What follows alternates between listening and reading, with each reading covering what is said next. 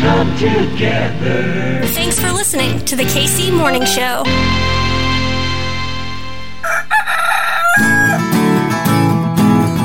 Everything's running smoothly. Yo, yo, yo! Yo! What is going on? My name's Hartzell, and this right here, it's your KC Mo Show, baby! Word? Kansas City. A happy Tuesday to the KC Morning Hose. All right, my friends. So Tuesdays, you know that on this show, we take back America. Myself, Professor Harvey Kaye, Professor Emeritus, over at the University of Wisconsin Green Bay, we reclaim that radical history. Take it back now, y'all. And if there is any time for a uh, bit of a progressive, radical pump me up, I think today is that day. Absolutely that day. By now, I'm sure that you have heard the news, you have seen the news, the leaked Supreme Court opinion from Justice Samuel Alito. Roe v. Wade, reproductive rights in this country appears to be going, going, gone. Just a god travesty. You know, I, I don't know when a fetus becomes a baby, and chances are you probably don't either. Uh, but I do know that our folks, some of which might be our sisters or our mothers or our trans folks, their rights are about to get taken away. This is an issue that is going to end up affecting all of us. And if you take a look at this, and we're not going to get in the weeds today, we can do that tomorrow. We're going to have some more friends on the show to break down this moment in history that we are in. But if you take a look at this 98 page opinion, the devil is in the details, yeah, but like Alito is giving an outline LGBTQ rights, interracial marriage, access to contraception, all that was cited in this opinion, and it was very intentional. Let's not kid ourselves here. So today I wanted to honestly just remember this moment in history. So here's what we're going to do today. Over at the Jackson County Courthouse this afternoon, there was a rally for reproductive rights. Me and Kitty, we went down there, wanted to be a part of this. So many folks are just hurting and angry. And on the show today, you're going to hear from Justice Gatson. She's with Real News Network. She spoke at the rally this afternoon. And after that, we're going to take it back to, I believe Professor Kaye did this in 2015. Yep, 2015. This is a commencement speech from Professor Harvey Kaye at the University of Wisconsin Green Bay, taking back America with you next week. But today, I think we need this one. Rate, review, subscribe, do that thing you do. Kansas City, we need you. We need each other. The fight continues in solidarity. Even on our worst days, it's still a good day to be a Kansas Citian. Because of you, Kansas City. My name's Hartzell.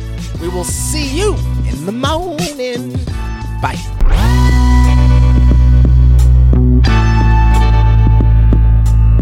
Going straight to one place, right to Kansas City. The KC Morning Show. Outside of the Jackson County Courthouse, the action of the day. Stand up, fight back! Stand up, fight back! We need to fight back. We have got to fight this. More than 200 people acknowledging a leak that changed history. I'm also deeply saddened. We will never be ashamed.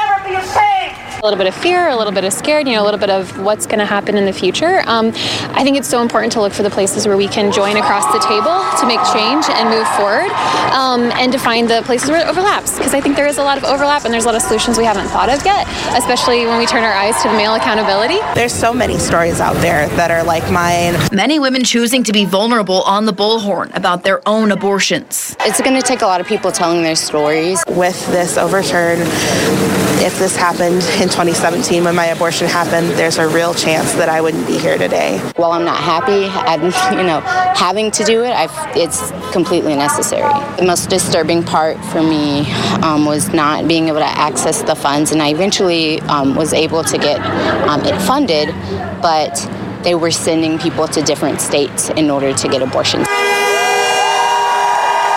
With fists in the air, We have got to stay together. the crowd of men, women, and children wanting to make their own action. Can you just say your name for me, please? Sure. Uh, my name is Justice Gatson, Justice Gatson, and who are you here with? Reale Justice Network. Can you put into words, I guess, not just how you're feeling, what you want to do in this moment that we want to make a movement? Here you are on a Tuesday afternoon at the courthouse on a day that we'll maybe never forget. You know, this is surreal, but for me, you know, I'm knee deep in this work. And so this is something that we expected, honestly. The attack on abortion um, has been happening for years, in particular in Missouri. As you know, we passed the cascading bans bill a couple years ago. I mean, we took to the streets when that happened. We continue to fight. Um, so today I'm sad, honestly, to you know find out that the Supreme Court is considering rolling this back. This is a huge protection, and there will be so many people who will be harmed without it. I think it's important today to really lean into solidarity, to really get groups in alignment here. Um, to let folks know who is actually doing the work so that they can continue to support those folks. That is a real goal today. That's something that organizers like myself struggle with. You know, anytime there's something big, you got people who want to just pop up and do stuff. Um, and that kind of erases the work that we do on a daily basis that's not out here for show and tell. What's coalition building look like then Coalition building looks like reaching out to those folks who are doing the work and finding out how you can join and how you can be a part of that movement and doing that work. And it may not mean that you go and you take the mic and you start leading stuff, but you might have to sweep the floor a bit.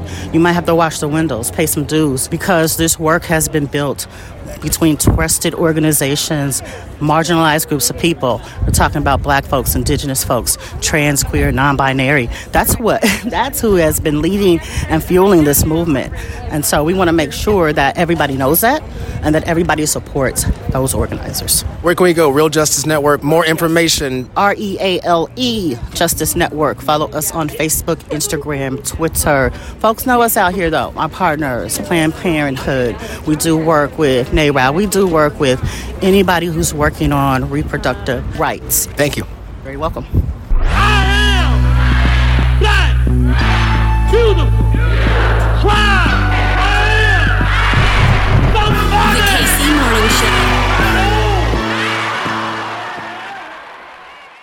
Greetings to our distinguished guests. Thank you to Chancellor Miller for inviting me to deliver this commencement address. I am thrilled and honored to accept the commission. In fact, I, I just want to say that you may wonder why I do not have a cap. I bought a cap many years ago when I had a full head of hair. And one would have thought it would continue to fit. My head is swelling so much. For this opportunity, I couldn't get it on this morning. But most importantly, congratulations to all of you receiving degrees today. Whether you took four years or 40 years, we and your families are extremely proud of you. And not only that, we have great expectations both of you and for you. In fact, as you'll soon gather, I have particularly grand expectations of you. Now, traditionally, commencement speakers call on graduates to embrace the future, but I'm going to call on you to do something else. I'm going to urge you to embrace the past. I want you to remember who you are. I want you to remember who we are.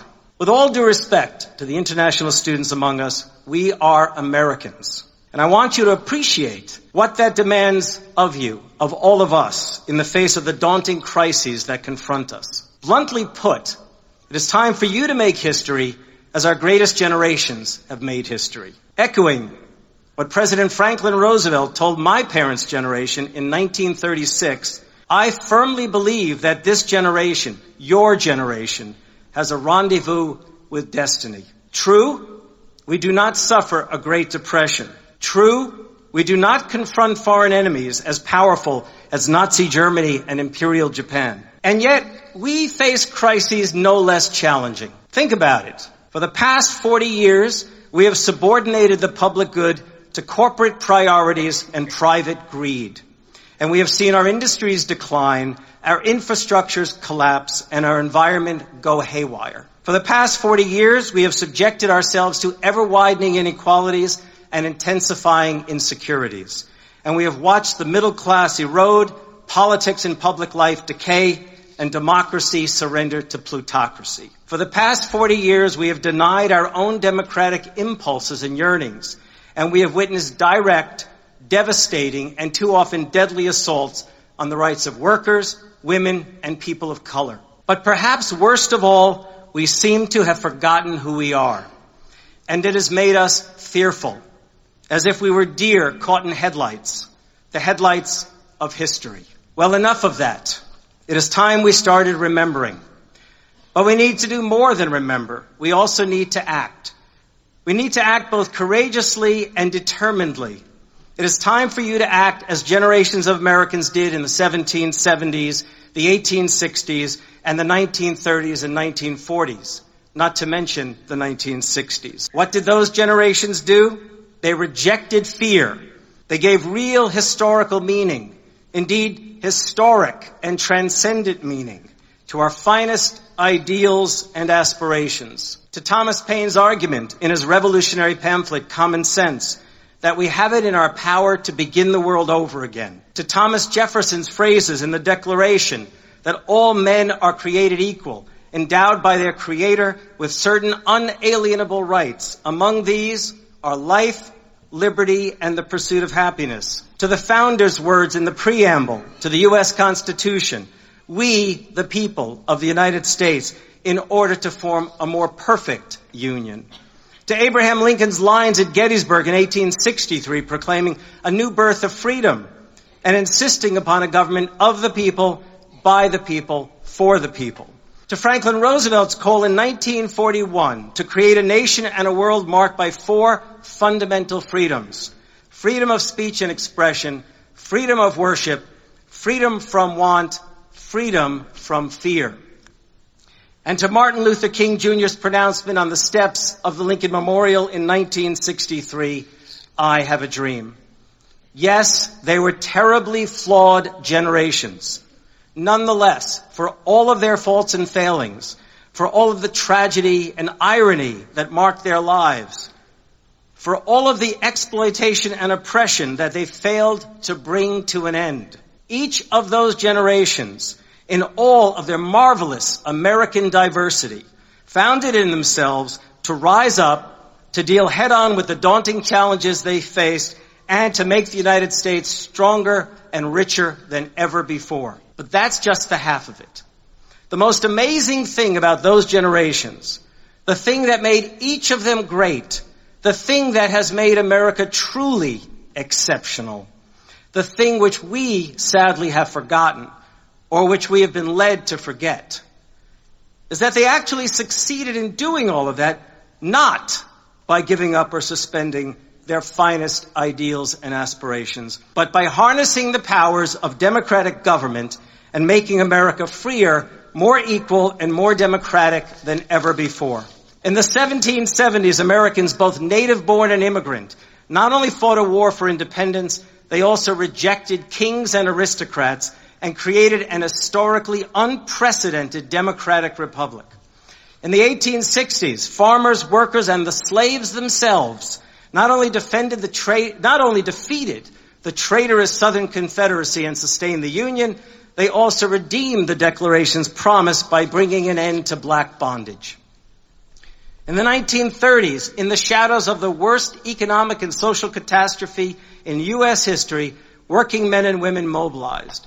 They not only mobilized to reform government, provide relief, pursue economic recovery, transform the American landscape, and rebuild the nation's public infrastructure, but also to fight. They mobilized in labor unions, housewives campaigns, and civil rights organizations. They mobilized to fight for their rights against the economic royalists, reactionary politicians, and white supremacists who sought to deny them their rights. And then in the 1940s, they not only went all out to beat fascism by turning the United States into the arsenal of democracy, by creating a military force of 16 million men and women, one of every eight Americans, and by shipping overseas to fight for the four freedoms, they also continued to fight for those freedoms here at home in the United States. Moreover, they would not only go on to sustain a Cold War against the Soviet Union, make the United States the most, the most powerful and prosperous nation in human history, and create the American middle class. But also, when challenged by their own children to live up to the promise for which they had fought, they set themselves to trying to do so. In the course of the 1960s, they enacted the Civil Rights and Voting Rights Acts. They reformed the nation's immigration laws to once again make America an asylum for mankind. They expanded Social Security to include Medicare for the elderly and Medicaid for the poor. They empowered public employees to organize and bargain collectively. They passed laws to make the environment, the marketplace, and the workplace safer for all of us.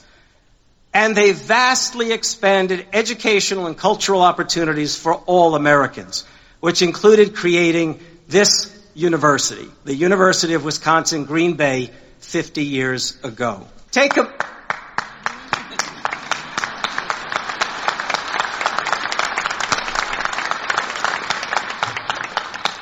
Take a moment. Consider how we have tragically failed to sustain their hard fought for legacy of both prosperity and political, social, and industrial democracy. Whether you are a liberal or a conservative, you surely can see that the time has come, that the time has come to act as the greatest Americans of the past have acted in the face of mortal crises. That the time has come to harness the powers of government and dramatically, indeed radically, enhance American democratic life. As our greatest democratic poet, Walt Whitman, said, there must be continual additions to our great experiment of how much liberty society will bear. Or even more to the point, as the progressive journalist Henry Demarest Lloyd wrote in 1900, the price of liberty is something more than eternal vigilance. There must also be eternal advance. We can save the rights we have inherited from our fathers only by winning new ones to bequeath our children. And I'm going to repeat that. The price of liberty is something more than eternal vigilance. There must also be eternal advance. We can save the rights we have inherited from our fathers only by winning new ones to bequeath our children.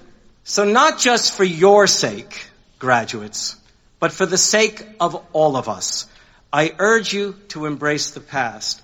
The past you may not readily recall, but it's a past which I know you carry in your deepest memory and imagination. Embrace America's past. Remember who you are. Make America freer, more equal, more democratic. Thank you. Remember Katie White? She jumped the fence that night. She ran away in tears. Your sister drank her beer. We were just 18. The older girls could be so mean. I was talking just to talk. And you were still in shock.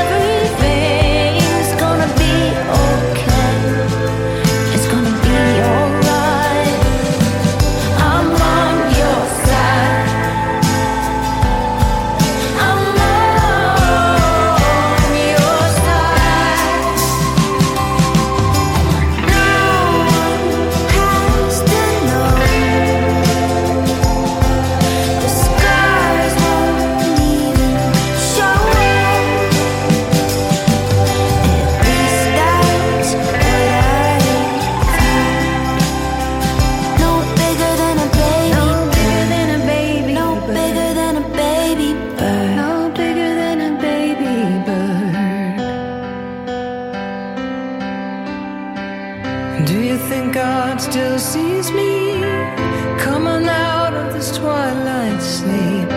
I'm not sure who I am, staring into my empty hands. And all I could think to say.